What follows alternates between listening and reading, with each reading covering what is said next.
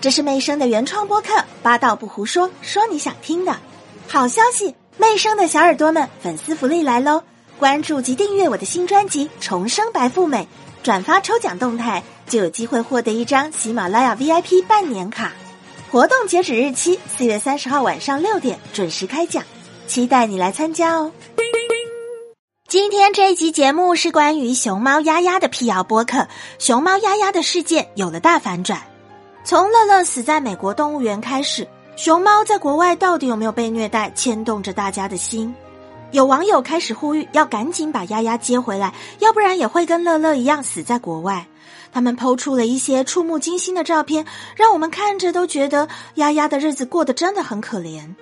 大家看了报道之后，把乐乐死亡跟丫丫受到的不当虐待，全部的矛头都指向美国的孟菲斯动物园，养了二十年，把乐乐给养死了。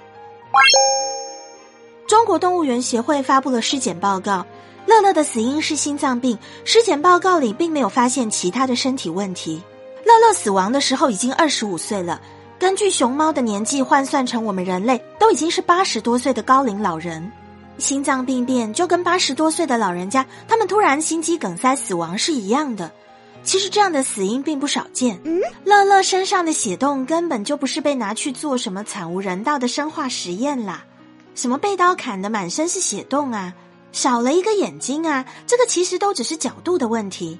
拍照的时候眼睛在正面，大太阳照着眼睛睁不开；如果在暗面拍照就看不到眼睛，所以有网友才会误会乐乐少了一只眼睛。关于乐乐身上出现所谓的血洞，那个其实是他们玩泥巴的时候造成的红色痕迹。另外有一些就是因为爬高爬低的时候不小心摔下来，这在熊猫的日常生活当中也很常见。玩耍的时候不小心磕伤碰到的。广大网友最疑惑的就是丫丫为什么看起来那么瘦，瘦骨嶙峋？但是丫丫的体重其实很正常。丫丫二零二一年假孕的时候体重跌到七十五公斤，当时比较瘦，之后就有恢复到七十五到八十二公斤。二零二二年还有八十公斤。对于一只二十三岁老年的熊猫来说，已经算很好了。尤其丫丫，它的体型算是比较小的。嗯，为什么我们在镜头上一直感觉丫丫看起来很瘦？一个是拍摄角度，另外一个就是丫丫皮肤病严重的掉毛。我们可以想象长毛的狗狗，当它洗澡被水打湿的时候，身上的毛贴着身体，看起来就特别的瘦。至于丫丫皮肤严重掉毛这个皮肤病，也并不是因为美国动物园照顾不当，它是跟丫丫的家族遗传有关系。对比丫丫的妈妈也是不断的掉毛，情况呢其实是一模一样的。丫丫跟它的妈妈都是属于人工交配，并且还有近亲繁殖的问题。在熊猫的人工交配过程当中，有时候会出现腹配女这种状况。这个糟糕的体质就延续到丫丫身上，所以丫丫的皮肤这么差，并不是因为动物园没有照顾好，是因为它的遗传问题。其实，在乐乐跟丫丫的兄弟姐妹当中，他们两个都已经算是能够活得最久、最长寿的了。其他的兄弟姐妹都已经到阴间去了。以丫丫二十三岁这个年纪啊，她的精神算是相当不错的。皮肤病啊，螨虫眼。这些掉毛的问题，其实美国他们都有用抗寄生虫的药物来治疗，并不是像报道讲的二十多年都一直不闻不问不管丫丫。丫丫的体重啊、牙齿各个方面都没有大问题，就是毛发比较差。平常有没有挨饿呢？网友说，乐乐跟丫丫的伙食很不咋地，都没有小零食可以吃。但其实对于熊猫的肠胃消化系统，它们不能吃太多精致化的东西，必须要是像竹子这样高纤维的东西，对它们的肠道才比较好。